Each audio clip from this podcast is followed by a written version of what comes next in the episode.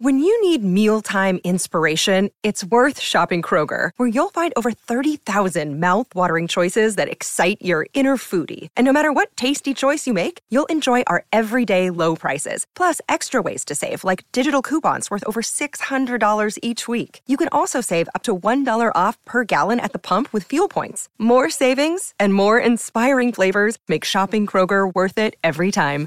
Kroger, fresh for everyone. Fuel restrictions apply.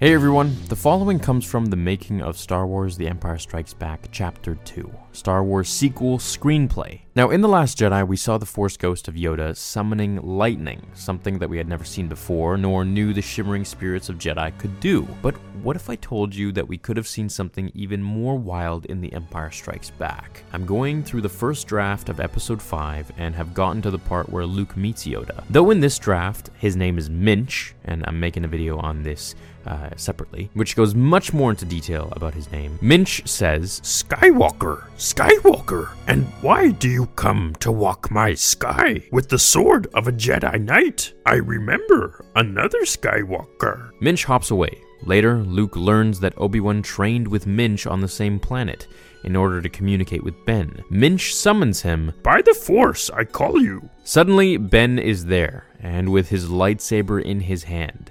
They begin a fencing match which develops into a thing of breathtaking skill and beauty, and Minch is clearly superior. So, Yoda was going to have a lightsaber duel with the Force Ghost of Obi Wan Kenobi.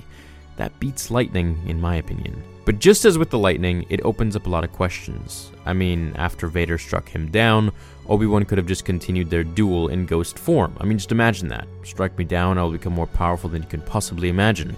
Just, you know, empty robes, and then poof, he's behind him, all blue and see through, and just keeps fighting him. It would make any Jedi who knows how to become a Force ghost literally invincible. I mean, same thing with Qui Gon Jinn. Darth Maul kills him, and then, oh, no, he's still alive. However, of course, Qui Gon didn't really know how to put himself into the corporeal form until much later, just before Episode 4, and that can be confirmed in the book from a certain point of view. I mean, just imagine this Yoda could appear before the Emperor and strike him down. They wouldn't need Luke, and I can see why Lucas dropped this from the script because it would have been quite interesting and weird at the same time. I mean, just being able to watch the translucent Obi Wan and still living Yoda, or his name is Minch, dueling each other. Can you picture every Jedi who was lost in Order 66? Assuming they learned how to return, coming back as these ghosts that can interact with the living world? Just like they could when they were alive, but now even more powerful. They can appear wherever they want instantly and can't be struck down. I mean, the dead order of the Jedi would just be unstoppable. I can see why George cut it out, as it would be quite a big flaw or, you know, plot armor in that case. Well, I'm going to cover more from the making of Empire Strikes Back. Let me know what you would like to see, if there are any special requests that you might have. Leave a like on this video if you enjoyed it, and I'll catch you in the next one. Until then, remember, the Force will be with you, always.